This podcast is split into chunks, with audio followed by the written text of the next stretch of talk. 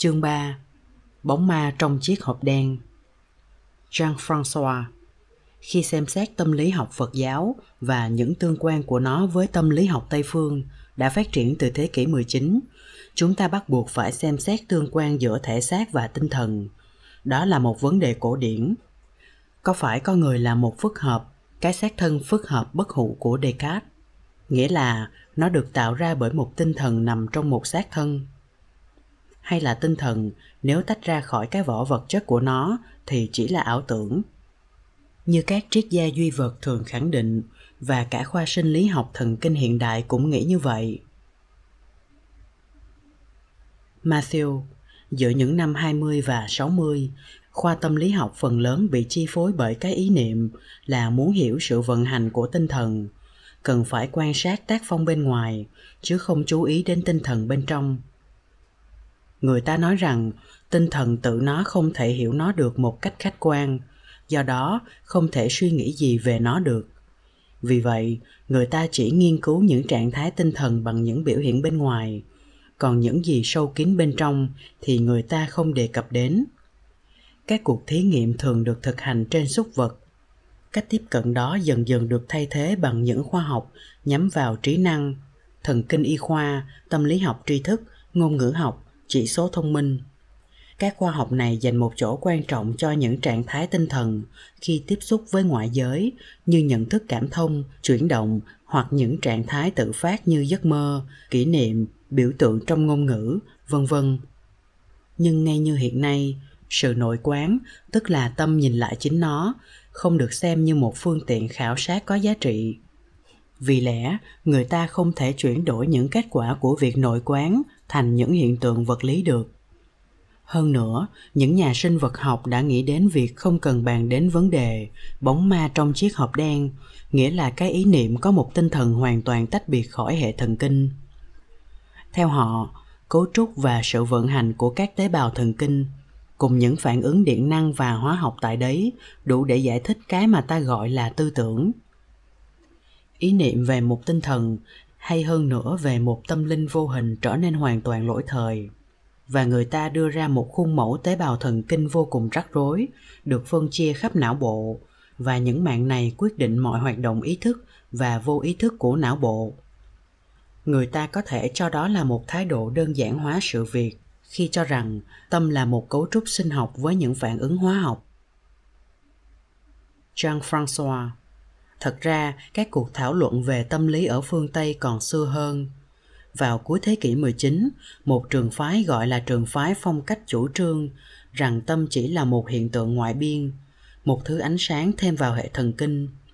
Theo quan niệm này, con người chỉ là một tổng hợp các phản ứng sinh hóa và vật lý học.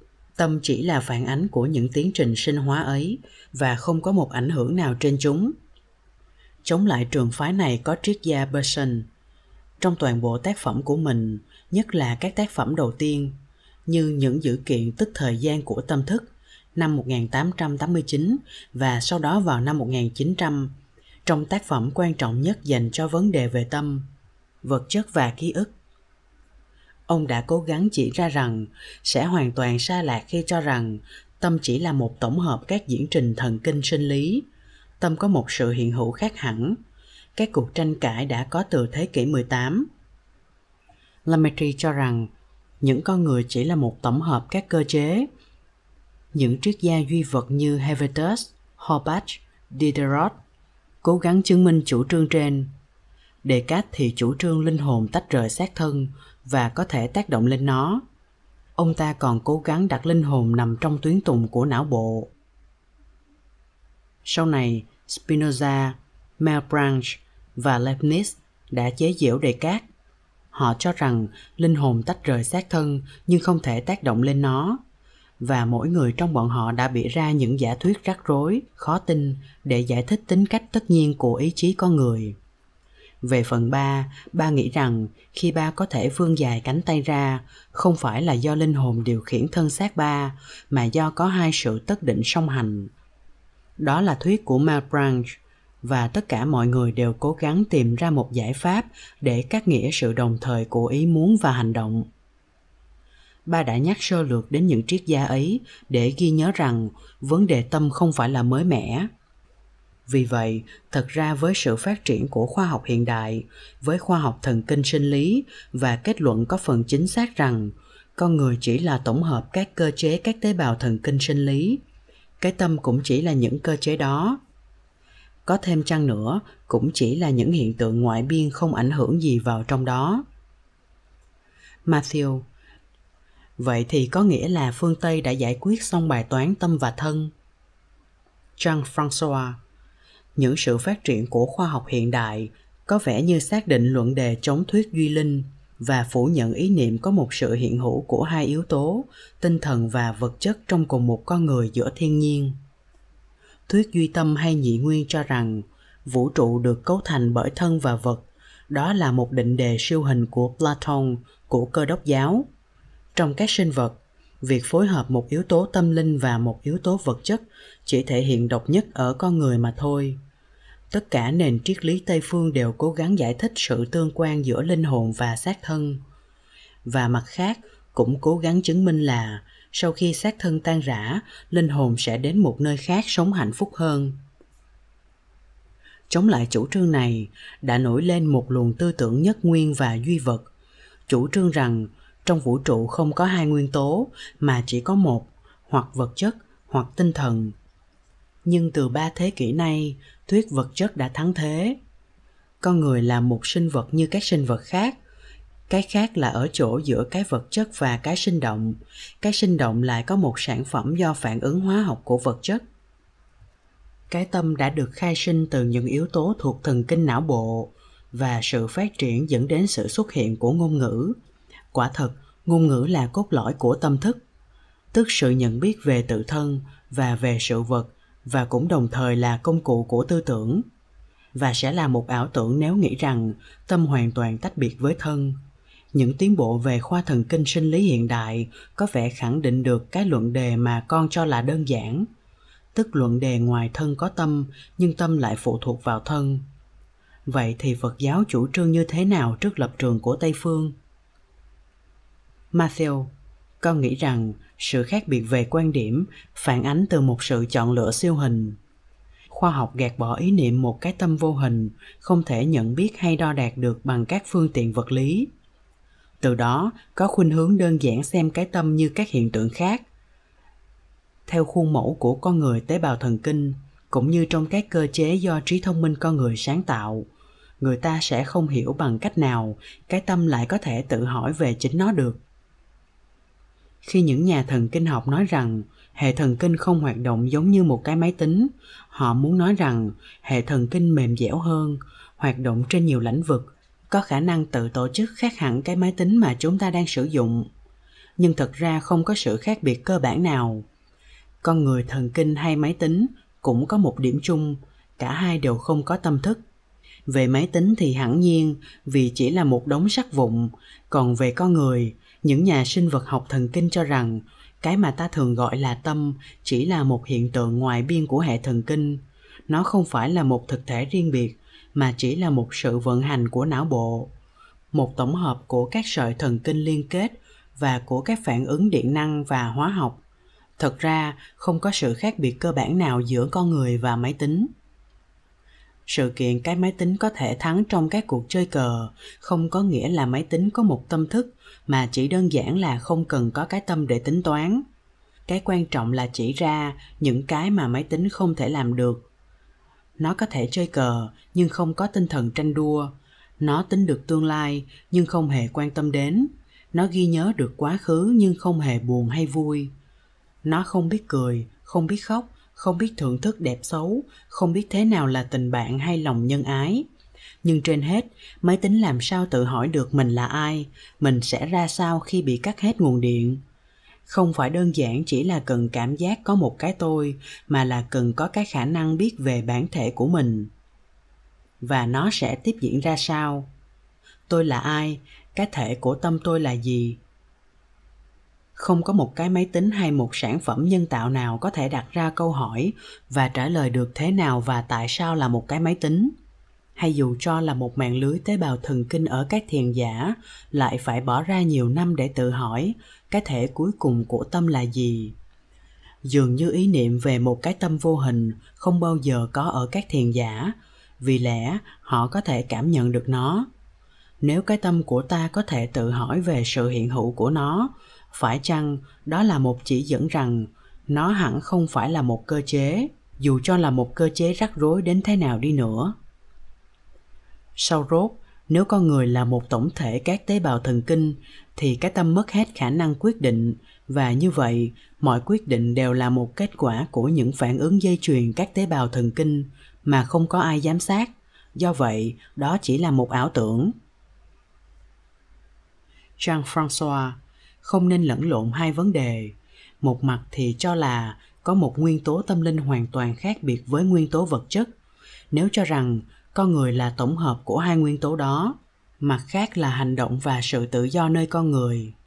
Về phần ba ba cho rằng con người được tự do ở một khía cạnh nào đó, nhưng ba không tin có sự hiện hữu của linh hồn cũng như sự trường tồn của linh hồn. Đó là hai vấn đề riêng biệt. Matthew, vậy thì cái sự tự do mà ba đề cập đó đến từ đâu? Với quan điểm con người là một tổng thể tế bào thần kinh, cái mà chúng ta gọi là một quyết định có ý thức, đến từ phản ứng của các tế bào thần kinh với ngoại giới để giúp cho sự tồn tại của con người hay của dòng giống. Cũng có thể là một phản ứng vị kỷ, khi nó giúp cho sự sống còn của cá nhân hoặc là một phản ứng vị tha đôi khi có hại cho cá nhân, nhưng lại giúp cho sự tồn tại của dòng giống. Và đừng quên rằng, mọi điều ấy đều được thực hiện không có tâm với cái mẫu con người thần kinh đó, chúng ta có ảo tưởng là đang hành động và cái tâm chỉ là một khán giả, một chứng nhân bị động. Không hề can thiệp tích cực vào não bộ và không bao giờ được đến các phản ứng thần kinh. Nói tóm tắt, cái tâm không có vai trò nào hết trong quyết định một việc gì. Như vậy là dường như có vài sự mâu thuẫn. Như vậy là dường như có vài sự mâu thuẫn. Con người thần kinh không thể giải thích được vì sao một sự kiện đặc biệt nào đó có thể thay đổi cách suy nghĩ của chúng ta và cả đời của chúng ta nữa? Người ta biết trường hợp của những kẻ sát nhân mà cuộc đời luôn luôn chìm đắm trong hận thù. Họ chém giết lẫn nhau ngay cả trong nhà tù. Và đến một ngày nào đó, họ lại ý thức được sự kinh tởm về những hành động của họ. Sự lầm lạc của họ cũng tương tự như sự điên cuồng. Cũng cần nhắc lại câu chuyện của một hành giả vào cuối thế kỷ 19. Đã 40 tuổi, chỉ sống bằng nghề săn bắn và hái trộm hoa quả trong một đất nước mà sự đi săn bị khinh miệt. Một ngày nọ, ông ta đuổi theo một con nai cái mà ông ta đã bắn trọng thương. Khi ông ta đến gần, con vật đã ngã quỵ xuống đất. Ông ta thấy con nai cái đang cho ra đời một chú nai con và trước khi chết, nó còn liếm con mình một cách âu yếm.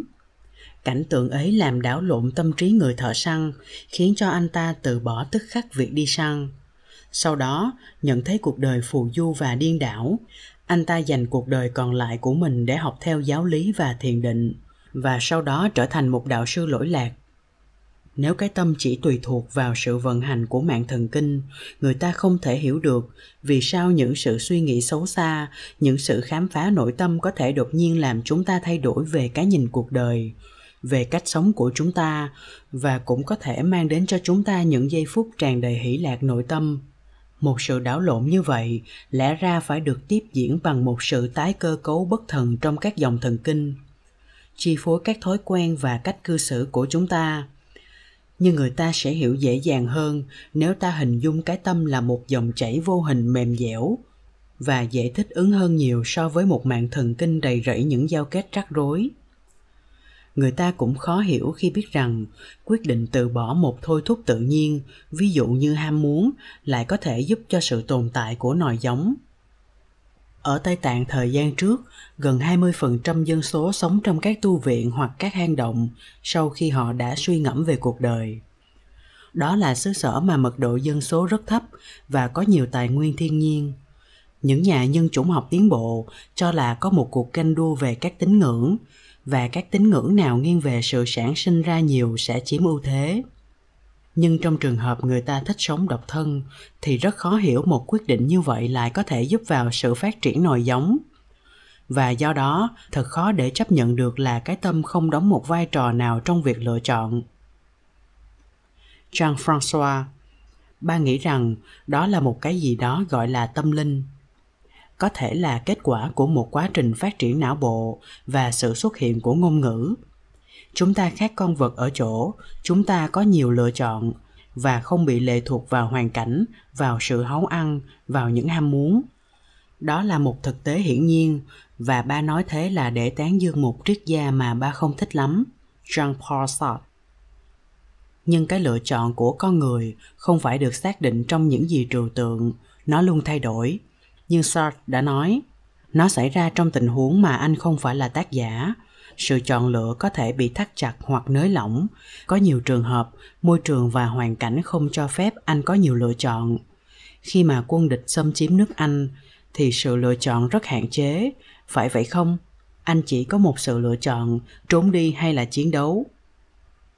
Trong những trường hợp khác điều này nói lên vì sao ba thích hòa bình và dân chủ anh có một hoàn cảnh phóng khoáng hơn. Anh sống trong một xã hội chấp nhận được nhiều lối sống khác nhau và nhà nước đảm bảo an ninh cho anh. Trường hợp này thì lại có thể có nhiều lựa chọn. Phần con con đã chọn trở thành một tu sĩ phật giáo thay vì là một nhà nghiên cứu ở viện pasteur. Nếu điều này xảy ra ở thế chiến thứ hai, con không thể có sự lựa chọn ấy được. Vậy thì trước những tình huống thực tiễn, hành động con người là tùy thuộc vào trí thông minh của họ vì thế, người ta có thể nghĩ rằng, trong một giới hạn nào đó, con người có được một sự tự do, chẳng hạn như việc chấp nhận hay từ chối một giá trị hay một hành động nào đó. Khả năng tác động lên toàn cảnh một sự kiện không phải là vô hạn. Tuy nhiên, con người có thể chọn một giải pháp thích hợp nào đó, nhưng điều đó không có nghĩa là chúng ta có một tinh thần bất diệt. Matthew, phật giáo không chủ trương một tinh thần bất diệt nhưng là một dòng lưu chuyển luôn luôn thay đổi, một sự tương thuộc giữa tinh thần và vật chất. Trở lại vấn đề của người giám sát nói trên, một sản phẩm của trí thông minh nhân tạo có thể học và thích ứng được với những hoàn cảnh bất ngờ, nhưng nó không thể có những ý muốn như con người. Jean françois ba tránh dùng chữ người giám sát, chữ mà triết lý cổ điển thích dùng để giả thiết rằng có một linh hồn có khả năng quyết định không hạn chế hoàn toàn độc lập và chiếm ưu thế trên những biểu hiện tinh thần khác. Ba cho rằng chúng ta chưa biết thật đầy đủ về sự vận hành của bộ máy não bộ con người. Thật ra, chúng ta có tiến bộ, nhưng với những bài viết, những sách mà ba đọc hay những cuộc trao đổi với tác gia, chúng ta cũng biết được chút ít về các cơ chế não bộ. Mạng thần kinh con người phân tích các khả năng khác nhau và sự lựa chọn sau cùng của nó là một sự thích nghi tốt nhất với môi trường xung quanh ba cũng không biết tại sao người ta lại không thể chấp nhận rằng cái khả năng chọn lựa của con người đã bắt đầu xuất hiện từ một sự phát triển não bộ kể từ khi con người Neanderthal và rồi tới con người Homo sapiens thì bắt đầu có ngôn ngữ. Và chúng ta cũng nhận thấy rằng các giai đoạn phát triển não bộ đó bao gồm cả khả năng chọn lựa theo chiều hướng một sự tất định thiên nhiên mà tất cả con người đều chịu khuất phục ba tin rằng, việc khảo sát đời sống của mỗi con người cùng với lịch sử các xã hội có thể cho thấy, trừ những trường hợp bị ép buộc hoàn toàn, con người hoàn toàn tự do để chọn phương hướng hành động. Và đó là công dụng của ngôn ngữ, của lý luận, của sự thông tin. Cái khả năng cân nhắc giữa nhiều giả thiết, nhiều ước đoán khiến cho anh ta chơi cờ có thể tính trước nhiều nước đi và những hậu quả kế tiếp. Matthew ba nghĩ gì khi nói rằng đó là công dụng của tư tưởng? Bởi trên thực tế thì đó là một cái máy người. Jean françois thiết nghĩ không chỉ cần nói về cái tâm chung chung mà cũng cần phải đề cập nhiều hơn đến cái tâm đạo đức.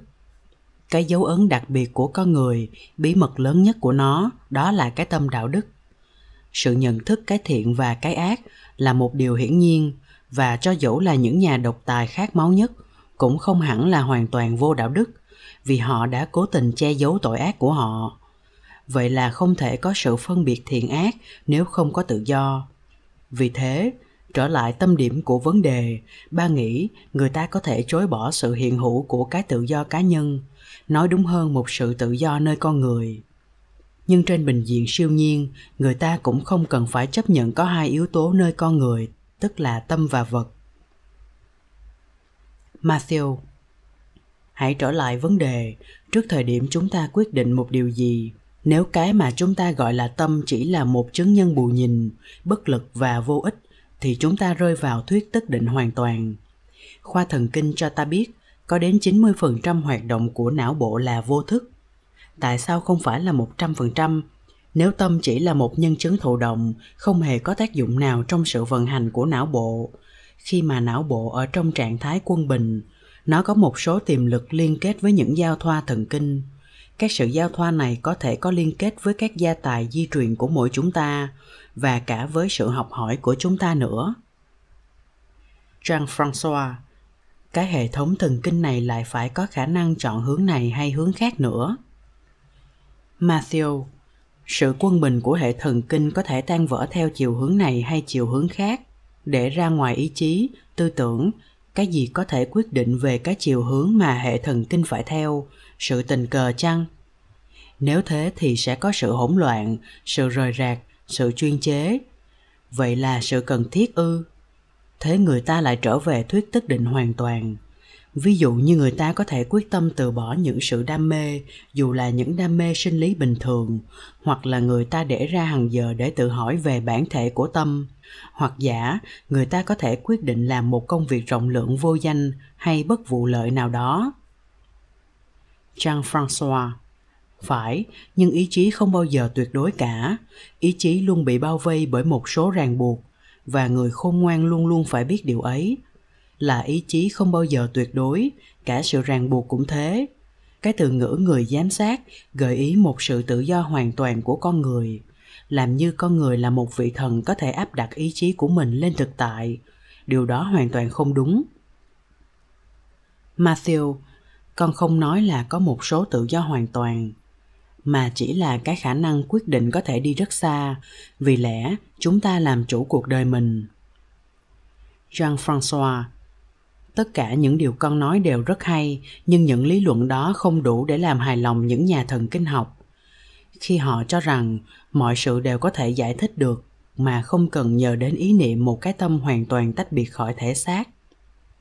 Matthew, phật giáo không tranh cãi về bức tranh con người thần kinh trên bình diện vật chất, mà chỉ muốn xác định rằng cái tâm dính vào cái thân xác là một sự lựa chọn siêu hình, chứ không hề là một sự phân tích khoa học. Hãy lấy ví dụ một chất kích thích, chất rắc lên não bộ. Jean-François Crack là phụ phẩm của chất gì? Matthew của cocaine Crack là một phần tử có thể ngăn cản được sự tái hấp thu dopamine và tạo ra một trạng thái đê mê kéo dài cho đến khi thuốc hết tác dụng. Trong thời gian này, người sử dụng hoàn toàn sao lãng các hoạt động khác. Anh ta quên làm, quên ăn, quên ngủ. Anh ta luôn ở trong trạng thái đê mê nhân tạo.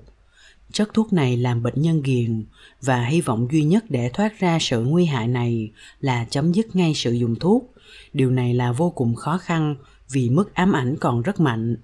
Hơn nữa, chất dopamine do hệ thống thần kinh tiết ra được tìm thấy trong mọi cảm giác khoái lạc dù có nguồn gốc ma túy, thuốc lá hay tình dục, hay cả đến khi ăn sô cô la nữa.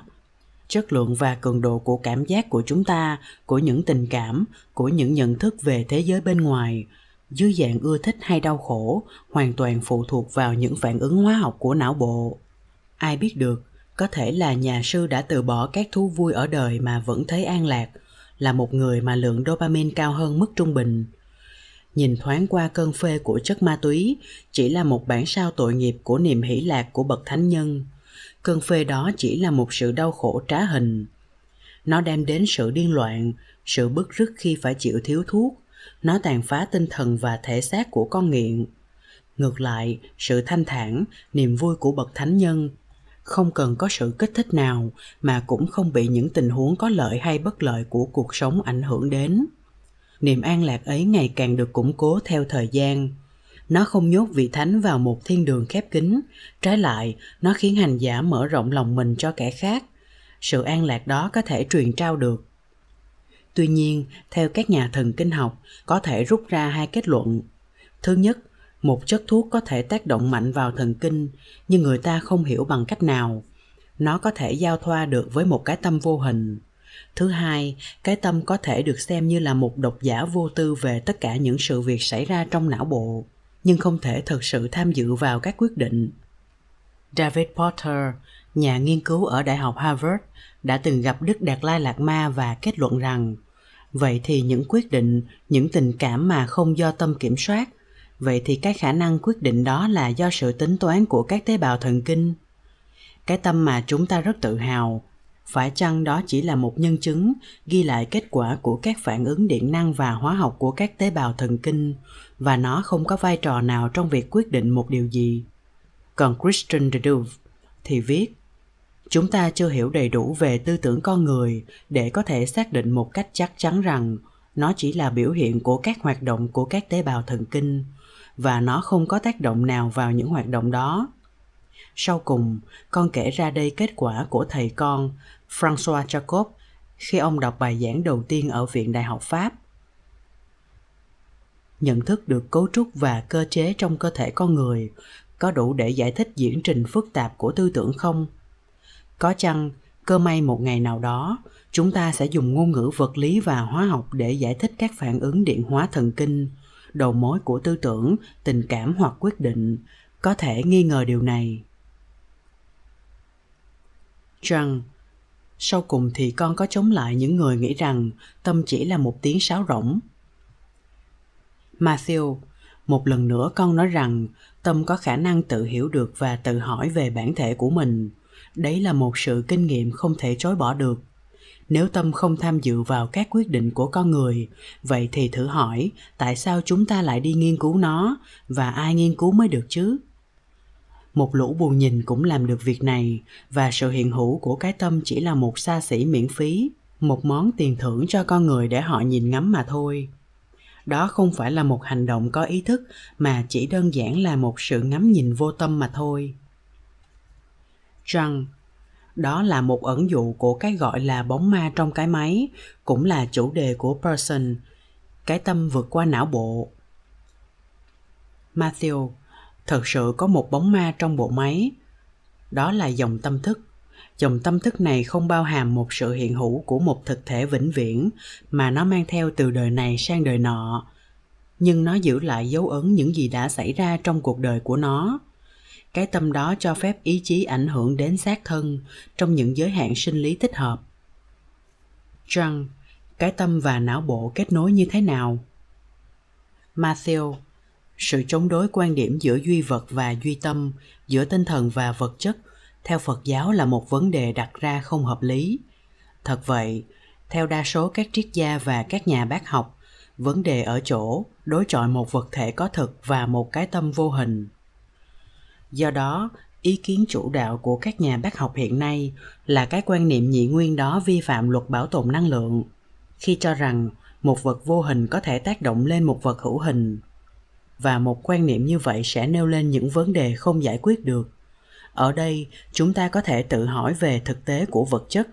Chính vì dựa vào vật chất mà duy vật chủ nghĩa va chạm với thuyết nhị nguyên và thiếu hiểu biết về bản thể của tinh thần theo phật giáo các nguyên tử không rắn chắc và không có sự sống cố hữu.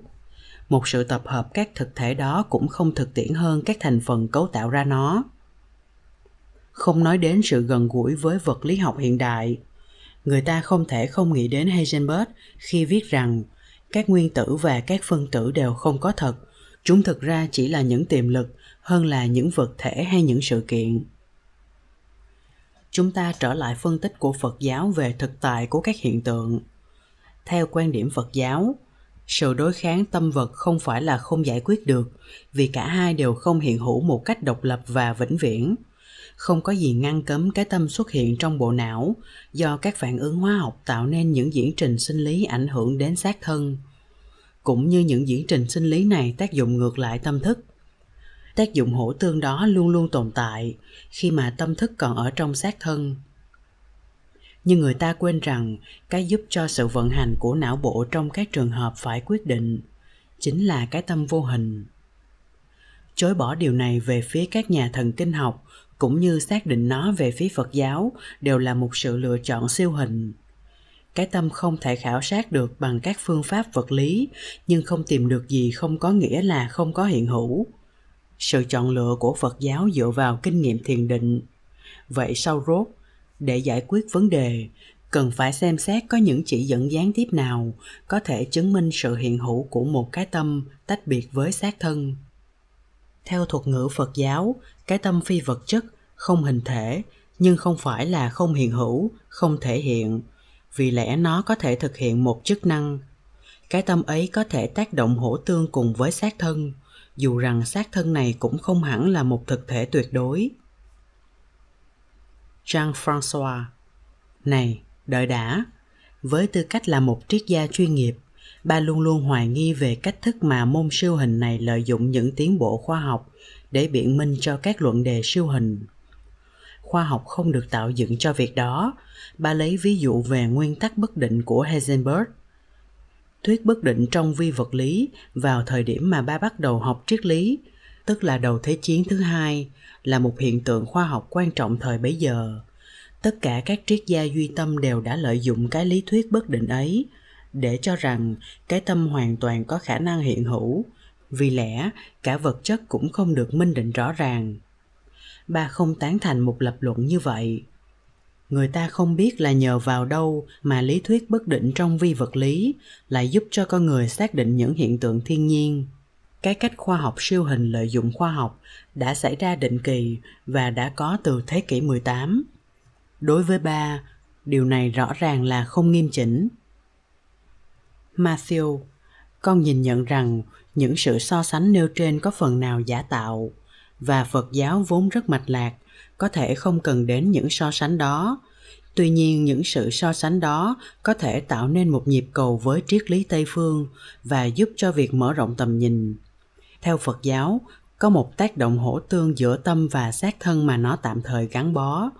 Dòng tâm thức vẫn tiếp tục lưu chuyển sau cái chết và sẽ kinh qua nhiều cuộc sống khác sự gắn bó tâm vào xác thân theo francisco valera xác định những liên hệ giữa dòng tâm thức và hệ thần kinh cái khả năng mà tâm tác động lên xác thân có thể giải thích được cái khả năng quyết định của con người. Phật giáo phân biệt nhiều khía cạnh về cái tâm con người, cái khía cạnh thô thuộc về hệ thần kinh, tế nhị hơn có thể là cái ánh sáng mà ba đề cập đến như những hiện tượng ngoại biên của hệ thần kinh và sau cùng là cái tâm vô hình. Cái tâm sau cùng này là dòng tâm thức lưu chuyển từ đời này sang đời khác cái dòng tâm thức này không có khởi đầu, cũng không có kết thúc. Vì lẽ rằng, cái nhận thức không thể đến từ một cái bất động. Ở một thời điểm, cái tâm thức đến từ một nhận thức trước đó và tạo ra cái nhận thức sau đó.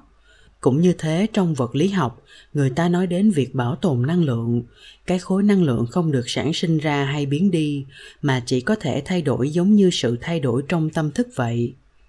Vậy là có một dòng lưu chuyển trong mỗi con người một dòng lưu chuyển có thể thay đổi giống như nước trong một dòng sông có thể trong hay đục và như vậy trong quá trình thay đổi ấy người ta có thể đi từ sự bất an của chúng sinh đến sự tỉnh thức của phật Jean-François, sự gợi ý cho rằng có một nguyên tố tâm linh gắn vào não bộ đúng là thuyết của Berson trong quyển Vật chất và ký ức mà ba đã đề cập. Cuốn sách được viết vào một thời điểm mà khoa nghiên cứu thần kinh đặc biệt chú trọng vào việc nghiên cứu chứng cấm khẩu, mất tiếng nói. Khi chỉ ra rằng sự mất tiếng nói một phần hay hoàn toàn có thể liên hệ đến những tổn thương não bộ được định vị rõ ràng – khoa sinh lý thần kinh nghĩ rằng có thể chứng minh được là khi hủy bỏ một vùng nào đó của não bộ người ta sẽ hủy bỏ luôn tâm thức. Vậy là cái tâm không có gì khác não bộ để bác bỏ lập luận này, Berson đã để ra 6 năm nghiên cứu các tài liệu liên quan đến chứng cấm khẩu. Ông ta nghĩ rằng cái tâm vượt lên trên bộ não, cái tâm bám vào bộ não như một cái áo mắc vào cái mắt áo cái áo không phải là cái mắt áo, cũng như cái siêu nhiên không phải là cái tự nhiên matthew, sự việc mà các loại ma túy hoặc các tổn thương não bộ có thể ảnh hưởng trầm trọng đến tư tưởng hay các quan năng của chúng ta rốt lại không chứng minh được điều gì. Nếu có một cái tâm thức vô hình, chúng ta có thể hiểu được là nó không thể biểu hiện được trong bộ não bị tổn thương. Cũng giống như một viên phi công không còn điều khiển máy bay của mình khi máy móc bị hỏng. Jean-François, sự hiện hữu của một cái tâm vô hình có thực sự là một ý niệm cần thiết cho phật giáo để làm nền tảng cho thuyết luân hồi. Matthew đúng vậy. Điều duy nhất có thể chứng minh không thể chối cãi được cho sự hiện hữu của cái tâm chính là thuyết luân hồi, hay đúng hơn là sự tiếp diễn của dòng tâm thức. Nhưng trước hết, con muốn nói vài lời về sự truyền trao tư tưởng, tha tâm thông, khiến ta có thể hình dung được một cái tâm vô hình. Đối với đa số người tây tạng, thì sự truyền trao tư tưởng là một điều bình thường không những trong sách vở mà trong cả đời thường khi tiếp cận với các vị đạo sư. Nó có thể được xem như là biểu hiện của một sự lệ thuộc hỗ tương của các hiện tượng. Nhưng không có gì so sánh được với chính kinh nghiệm cá nhân. Con bắt buộc phải tự mình thể nghiệm lấy. Trong vòng 15 năm sống gần các vị đạo sư Tây Tạng, con đã nhiều lần chứng kiến việc họ có thể biết được một cách chính xác những tư tưởng của con và của một vài người bạn con. Con chỉ kể ra đây một trường hợp đã làm con thật sự ngạc nhiên. Trong khi con đang thiền định trong một cái am gần chỗ người thầy đầu tiên của con là Kangyo Rinpoche, con bắt đầu nghĩ đến những con thú mà con đã giết trong thời niên thiếu con đã đi câu cá con, đã bắn một con chuột và cho đến năm 15 tuổi, bất thình lình con nhận ra thế nào là giết hại và làm đau khổ một sinh vật. Khi nghĩ đến đó, con lấy làm hối tiếc và con không tin lắm vào cái sự vô tình của mình trước nỗi đau của chúng sinh. Và con quyết định đi gặp Kangyo Rinpoche và nói với ông những gì mình đã làm, một cách như là để sám hối với ông. Con đến trước mặt ông, con cũng chưa nói được tiếng Tây Tạng, nhưng con ông ta có mặt ở đó.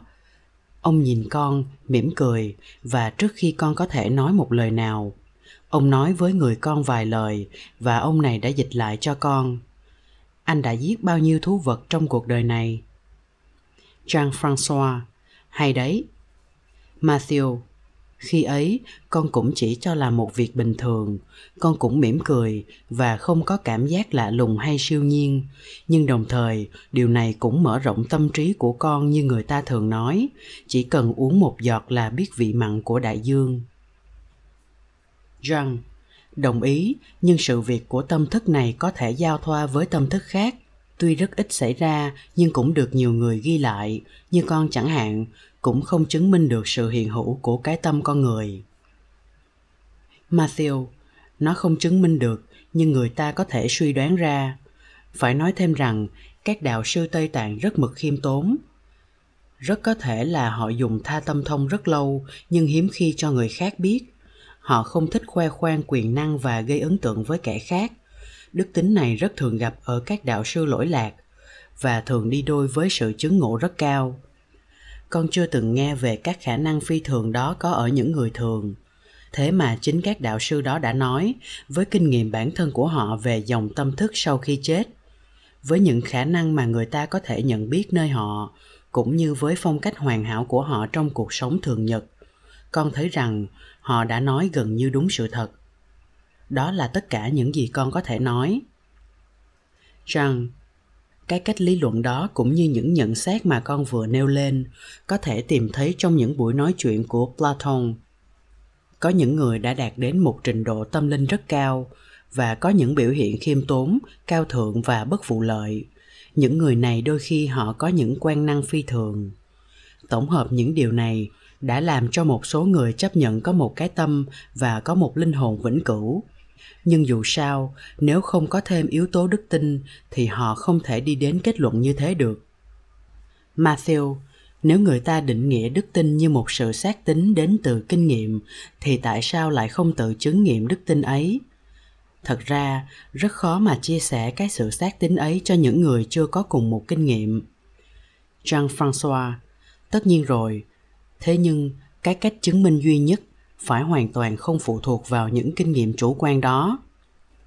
Matthew, tại sao lại là cách chứng minh duy nhất? Ở phật giáo, đức tin không phải là lòng tin mù quáng và không hợp lý về một vài giáo điều.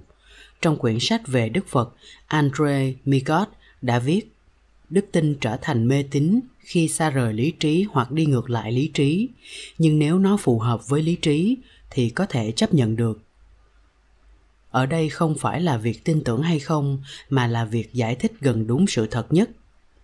Jean françois đây quả là một sự cố gắng lớn trường kỳ, một cố gắng để làm hợp lý một sự kiện bất hợp lý.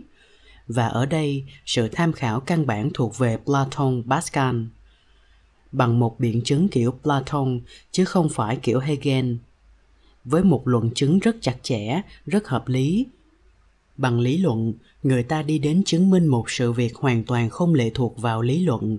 Nhưng sau rốt, vẫn còn một bước phải vượt qua mà không cần đến sự chứng minh nữa. Matthew, có nhiều bước cần phải vượt qua.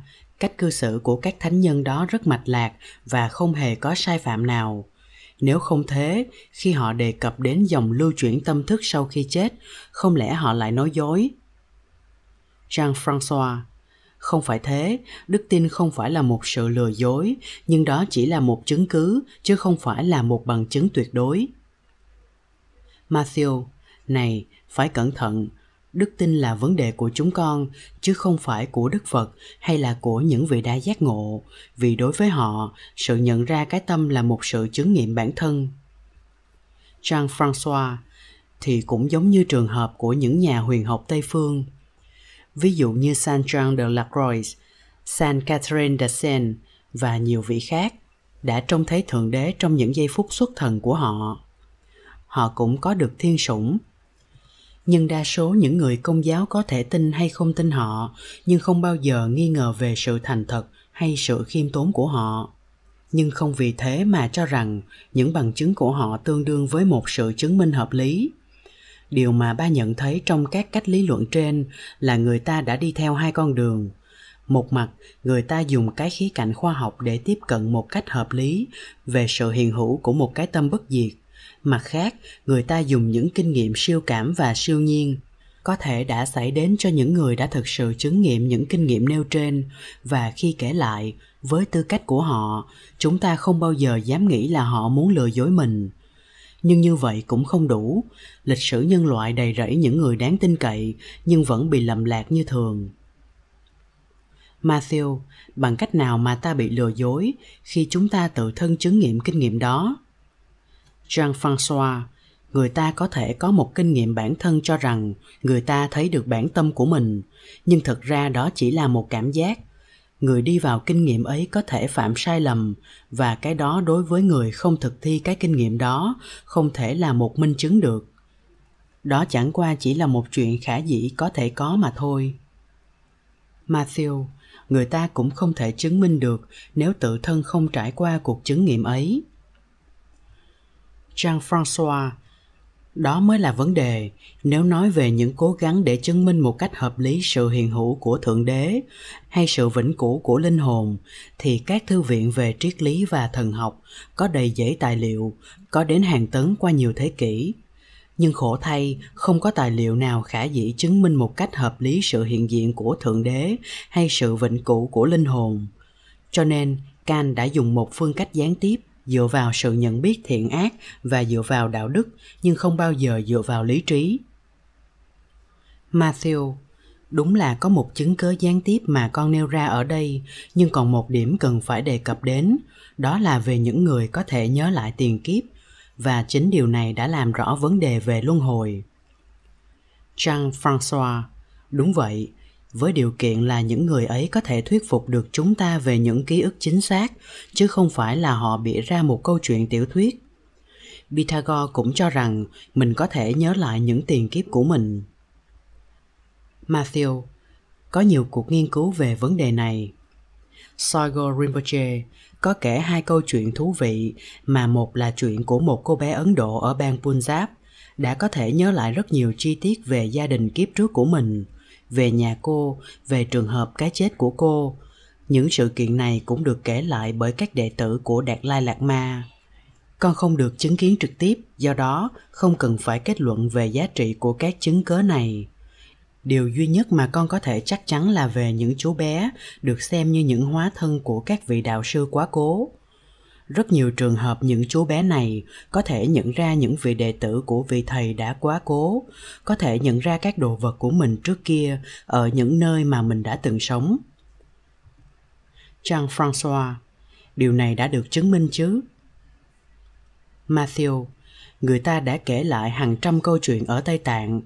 Con đã được nghe vài câu chuyện mà con có ít lý do để không tin và con có thể kể ra một trường hợp mà con đã chứng kiến tận mắt jean françois nhưng người ta gọi thế nào về sự kiện một đứa bé 3 tuổi có thể nhận biết một người nào đó mà nó không hề quen biết, nó vẫy tay hay cười với người ấy. Matthew, đôi khi nó gọi vị đệ tử của ngài Lạc Ma quá cố bằng chính tên của ông ta. Jean, Jean François, gọi tên mà không hề nghe ai đọc tên ông ta, rõ là kỳ lạ. Matthew, con sẽ kể cho ba hai ví dụ khác Đầu tiên, con không có chứng kiến, chỉ là nghe kể lại bởi một người mà con hoàn toàn tin tưởng. Đó là một thánh nhân chết vào năm 1903. Ông ta là Dujom Linpa. Ông sống ở Amdo, phía đông bắc Tây Tạng. Trước khi chết ít năm, ông dặn dò các đệ tử phải đi xuống Pema Kêu phía nam Tây Tạng, gần biên giới Ấn Độ, đi bộ mất hai tháng trời. Sau khi ông chết, tuân theo lời dặn dò, khoảng 100 đệ tử của ông lên đường đi Pemakio với dụng ý sẽ tìm thấy hóa thân của ông. Trong 5 năm sau, họ tìm tòi vô ích và lần lượt họ tìm đường trở về. Chỉ còn lại khoảng 15 người tiếp tục tìm kiếm. Một ngày nọ, bọn họ đến đầu một ngôi làng và gặp một nhóm trẻ em đang nô đùa. Trong đám trẻ này, có một em đã nói trước với cha mẹ của em là em sắp có một số bạn đến thăm và cần phải sửa soạn cơm nước cho họ. Các trẻ em đó đang chơi đùa nhảy qua một bức tường nhỏ. Jean-François, một đứa bé bao nhiêu tuổi? Matthew, năm hay sáu tuổi gì đó, khi các nhà sư đến gần, đột nhiên đứa bé đưa cánh tay ra cho vị tu sĩ đứng gần về bảo Này, Giê-xê, hãy giúp ta, Đúng là tên vị lạc ma, ông này quá đổi ngạc nhiên, nhưng ngay lúc ấy ông không nói gì. Sau đó, những nhà sư được đứa bé đưa về nhà dùng cơm. Trong khi ấy thì vị lạc ma tên gọi GC đang đeo trên cổ một cái hộp nhỏ đựng một lọn tóc nhỏ. Khi nhìn thấy cái hộp đó, đứa bé kêu lên Ồ, đó là mớ tóc mà ta đã cho ngươi. Đúng là tóc của vị thánh nhân đã chết. Đứa bé ấy sau này trở thành Judom Rinpoche, và là một trong những vị thầy bổn sư của con. Ông ấy chết năm 1987. Và đây là chuyện con trực tiếp chứng kiến, chuyện hóa thân của Khiense Rinpoche, vị thầy mà con đã gần gũi trong 15 năm. Jean François Có phải vị thầy mà ba đã biết ở Darjeeling năm 73?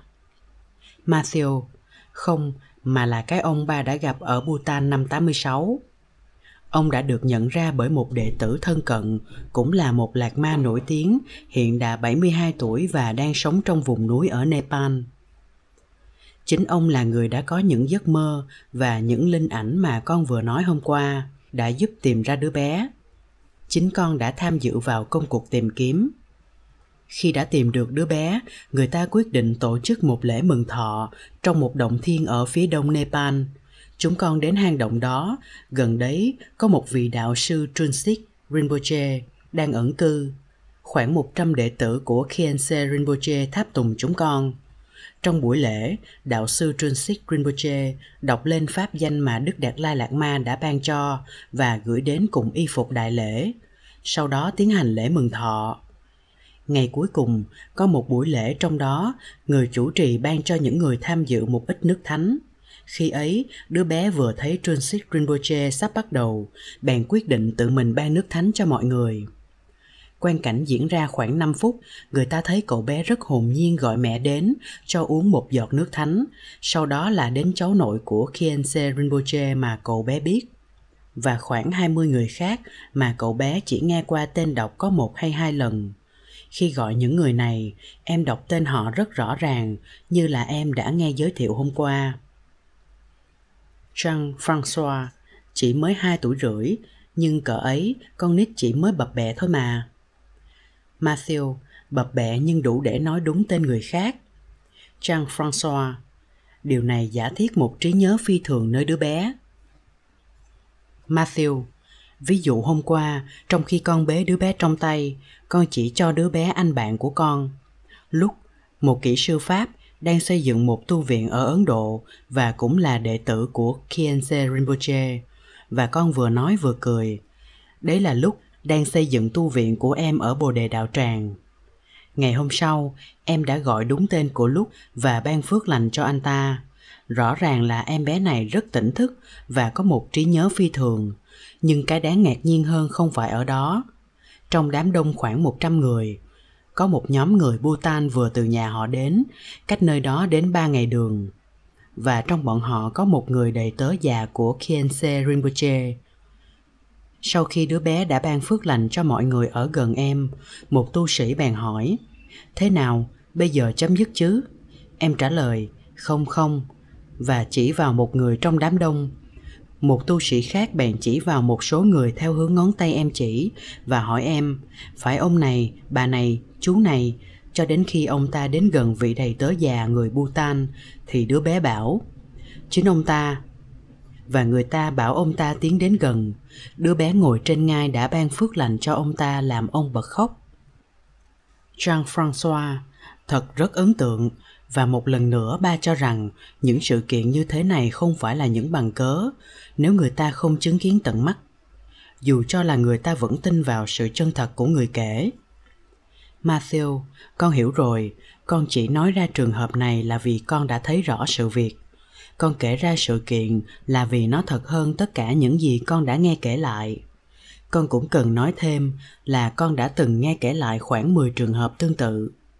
Đức Đạt Lai Lạt Ma tượng trưng cho sự chân thật và liêm khiết cũng kể lại, khi người ta hỏi Ngài có nhớ chút gì về tiền kiếp không, thì Ngài bảo rằng, khi ta đến Lhasa, thủ phủ Tây Tạng, ta đã nói với đoàn tùy tùng rằng bộ răng của ta nằm ở một cái hộp cất trong cung điện mùa hè Nobulinka. Khi họ mở chiếc hộp ra, bộ răng của vị Đạt Lai Lạt Ma thứ 13 đang nằm ở đấy, ta đã chỉ vào cái hộp và nói rằng rằng ta đang ở đấy, nhưng bây giờ thì ta chẳng còn nhớ gì hết. Jean-françois, vậy thì ta nói rằng những niềm tin ấy thuộc về phật giáo và ba cho rằng những sự xác tín ấy thuộc về loại siêu hình, nếu không nói là tôn giáo. Nhưng đối với những người thuần lý thì mọi sự chứng minh đều có thể công bố, ngay đến việc áp đặt cho cả những người không chứng kiến sự thành tựu của thử nghiệm cho dù những người này không thể tự thành tựu lấy việc thử nghiệm, nhưng họ cũng phải chấp nhận rằng việc tiến hành lại các thử nghiệm luôn luôn thành công. Trái lại, các loại thử nghiệm mà con vừa kể chỉ thực sự đáng tin với những người đã trải qua việc thử nghiệm ấy. Kinh nghiệm ấy là duy nhất giống như thần bí học. Matthew, con biết những tiêu chuẩn của tư tưởng thuần lý và sự kiện những sự chứng minh có thể thông báo và áp đặt cho mọi người xác tính một sự chứng minh toán học bắt nguồn từ trong tâm, phải vậy không? Nếu có một ứng dụng vật lý, người ta cũng có thể kiểm nghiệm lại được. Thiền định cũng thường đưa đến một sự xác tính bắt nguồn từ tâm, một lòng tin kiên cố từ một nếp sống thiền định bên cạnh một vị đạo sư, cũng mạnh mẽ không kém lòng tin vào sự chứng minh một định đề. Còn nói về những cuộc kiểm nghiệm, cái chỗ khác nhau là hành giả chứng nghiệm từ bên trong, nhưng điều đó không làm một vị đạo sư trung thực của các cuộc kiểm nghiệm đó. Những biểu hiện bên ngoài, lòng nhân ái, lòng bi mẫn, sự minh triết đều là những biểu hiện của những thành tựu tâm linh. Jean françois ba không tranh cãi về mức độ trung thực của những người đã sống qua các kinh nghiệm đó. Trong khuôn khổ cuộc nói chuyện giữa hai chúng ta, ba chỉ muốn định rõ ý nghĩa phật giáo đối với người tây phương và nêu bật lên rằng một khía cạnh siêu hình, siêu nhiên luôn luôn có mặt bên cạnh phía cạnh thuần tâm lý. Matthew, trở lại những sự kiện mà chúng ta vừa đề cập đến, ở đây không phải là một kinh nghiệm thần bí và những bằng chứng mà con vừa nêu không có gì là siêu hình. Đó là những sự kiện mà con thấy tận mắt, không phải trong một trạng thái mê loạn, mà trong điều kiện thật yên ổn, có thể nói là rất bình thường. Mà vì ba đã nói đến những bằng chứng siêu hình, con xin mở một dấu ngoặc để nói rằng đôi khi người ta cố gắng hạ thấp các loại bằng chứng ấy bằng cách nói rằng Thánh Teresa Avila bị điên loạn, Thánh Francois d'Assis bị rối loạn tâm trí di truyền, Thánh Paul bị chứng kinh giật trên đường đi Damas và Jean Dier bị chứng mộng du. đúng là việc kích thích một vài vùng nào đó của não bộ hay là một sự trục trặc trong vận hành của nó có thể đem lại những ảo giác nhưng người ta không thể xếp chúng vào những cuộc thử nghiệm hay những thành tựu tâm linh của các hành giả hoàn toàn khỏe mạnh về thể chất lẫn tinh thần. Về những việc liên quan đến đứa bé hóa thân nói trên, con có thể khẳng định rằng cả con và những người hiện diện không hề ở trong trạng thái thần bí. Và dù rằng không muốn áp đặt lòng tin của con con cũng không thể nghi ngờ giác quan của con được. Jean françois dù rằng không cần dựa vào những giải thích vớ vẩn mà con vừa nêu lên, người ta cũng có thể theo phương pháp học, phân biệt giữa loại chứng cớ có thể phổ biến và áp đặt cho mọi người. Với loại chứng cớ chỉ có giá trị đối với những người đã trải qua cuộc thử nghiệm mà thôi. Matthew, đúng là một vấn đề phương pháp học. Nếu người ta gạt bỏ một hiện tượng bởi vì nó ngoại lệ và không thể tái lập được, vậy thì làm sao người ta nhìn nhận được là nó phù hợp với thực tế? Jean françois ba nghĩ là cần phải gạt nó sang một bên, bao giờ điều đó chưa được chúng ta thể nghiệm. Matthew, vậy thì chỉ những điều thấy và biết được mới được chấp nhận mà thôi. Jean françois theo ý ba, những điều con nêu lên đều thuộc dạng bằng chứng lịch sử, chứ không phải bằng chứng khoa học. Nhưng bằng chứng lịch sử dựa vào sự nghe thấy của người này người nọ không phải là một bằng cớ vĩnh viễn một sử gia có thể tranh cãi với một sử gia khác về một tài liệu và bảo rằng, tôi đã tìm ra nguồn gốc khác để chứng minh rằng tài liệu của anh là sai một phần hoặc sai hoàn toàn. Do đó, lịch sử là một khoa học nhưng không phải là một khoa học chính xác. Nó dựa vào bằng chứng đưa ra bởi một số người hạn chế về kinh nghiệm, không thể tái lập được. Và dù sao, lịch sử cũng còn khoa học hơn những bằng cớ mà con đưa ra vì ngoài những chứng cớ cá nhân, nó lại còn dựa vào những tài liệu, những công trình, dù rằng được diễn dịch bằng nhiều cách khác nhau. Đối với các kinh nghiệm siêu hình, có hai thái độ đối chọi nhau. Chúng ta không cần phải bàn thêm, chúng ta chỉ giữ lại cái ý này. Nếu chúng ta không đi sâu vào một hệ thống đức tin nào đó, thì luôn luôn sẽ thiếu một điều gì đó để con có thể chứng minh một quan niệm siêu hình. Mặt khác một quan niệm siêu hình không thể tự nó hoàn toàn chứng minh được. Từ 2.500 năm nay, người ta đã cố gắng làm cho khoa siêu hình thuận lý hơn, chặt chẽ hơn, giống như toán học và người ta đã thất bại.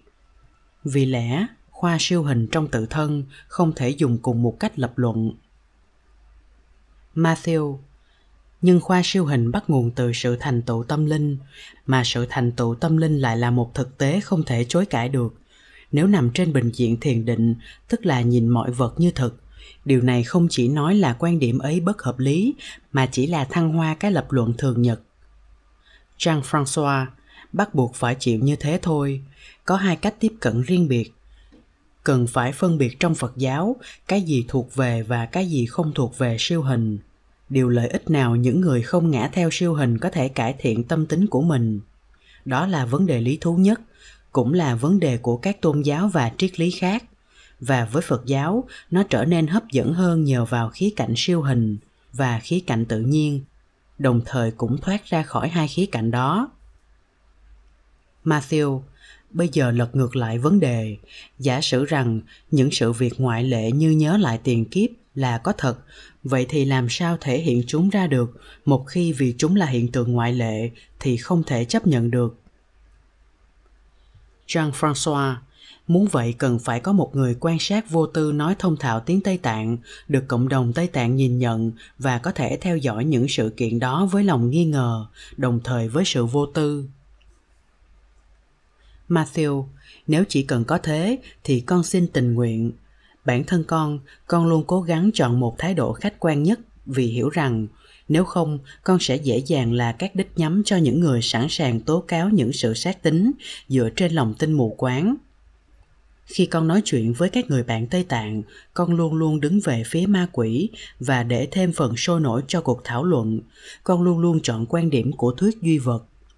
Rõ ràng là con không bao giờ hoàn toàn tin tưởng vào khả năng tha tâm thông cho đến khi được chứng kiến tận mắt. Trường hợp đứa bé hóa thân cho gọi người đầy tớ già cũ của mình con rất sung sướng được chứng kiến tại chỗ nhưng niềm xác tín của con không đến từ những sự kiện bên ngoài đó mà nó đến từ một sự khẳng định từng giây từng phút về những chân lý siêu hình và thiền định Jean-François Vậy thì để kết luận mà không hẳn là một kết luận dứt khoát, cũng như các sử gia chu đáo nhất thường nói, bằng cớ mà con viện dẫn có giá trị hơn nhiều so với cái gì nói lên từ một anh hippie nghiện hút, gia nhập Phật giáo một cách không rõ ràng. Cũng như trong khoa sử, người ta hay cho rằng bằng cớ do một chứng nhân này đưa ra rất quan trọng, nhưng dù sao cũng chỉ là một bằng cớ. Một lần nữa phải phân biệt cho rõ những khoa học lịch sử khoa học tinh thần khoa học về con người. Nói tóm lại là những khoa học hắc búa gồm có những bằng cớ mà người ta có thể áp đặt cho bất cứ cá nhân nào dù quan điểm anh ta có ra sao sự thu gom các bằng chứng đưa đến một sự ước đoán rất gần với sự thật, nhưng không bao giờ đưa đến một sự thật tuyệt đối matthew, con có thể đoan chắc với ba là ba không thể áp đặt các phát minh khoa học cho dù là chỉ một phần trăm cho một người dân nào ở trong rừng rậm Nouvelle Guinea. Những người này cần có những hiểu biết tương tự về các phát minh đó. Phải dạy họ hàng năm trời. Cũng giống như thế, người ta không thể áp đặt những thành tựu tâm linh lên những người chưa mở được tâm thức, theo nghĩa thiền định. Ở đây cũng cần có một sự học tập cần thiết. Để chấm dứt cuộc thảo luận của chúng ta, người ta có thể tự hỏi theo quan điểm mà ba ủng hộ vậy thì theo phương pháp nào và theo tiêu chuẩn nào người ta có thể nhìn nhận sự thể hiện và sự chính xác của một hiện tượng mà người ta không thể tái lập theo ý muốn được và làm sao trước khi thể nghiệm, người ta có thể gạt bỏ nó? Jean françois người ta không hề gạt bỏ nó trước khi thể nghiệm. Có những trường hợp bắt buộc phải gạt bỏ, không phải trước mà sau khi thể nghiệm, vì thực tế hoàn toàn không phù hợp. Hình như cũng có nhiều người cho rằng trái đất phẳng chứ không tròn. Không có lý do gì để ngăn trở họ họ cứ tập hợp tùy thích. Nhưng rõ ràng là người ta có thể chứng minh họ sai lầm cũng có những sự thật là những điều phỏng đoán mà một số sử gia rất tin tưởng do có nhiều bằng cớ tương hợp. Nhưng điều này không ngăn cấm 50 năm sau đó, một sử gia khác tuyên bố các anh đã sai lầm và đây là bằng chứng. Matthew điều này luôn xảy ra trong lĩnh vực khoa học jean-françois sau cùng trong những khoa học về những gì không thể tái lập được có những kiến thức chỉ có thể có được từ sự đối chứng các bằng cớ, và điều này thì kéo dài vô tận. Matthew, mục đích của những khoa học về những điều có thể tái lập được không phải là để giải quyết những vấn đề siêu hình hay là để đem lại một ý nghĩa cho đời sống, nhưng mà là để diễn tả một cách trung thực nhất thế giới vật chất xem xét thực tại như một vấn đề vật chất năng lượng, rằng cái tâm chỉ là một đặc tính của hệ thần kinh, đó chẳng qua là định nghĩa của lĩnh vực trong đó khoa học vận hành. Đời sống thiền định cũng có những quy luật của nó, và niềm tin sâu xa vào những thành tựu tâm linh cũng mãnh liệt không kém gì những thành tựu trong các lĩnh vực vật chất quan sát bản thể của tâm bằng thiền định có thể đem đến một niềm tin chắc chắn, giống như quan sát một vật rơi trong không gian dưới áp lực của luật hấp dẫn vậy.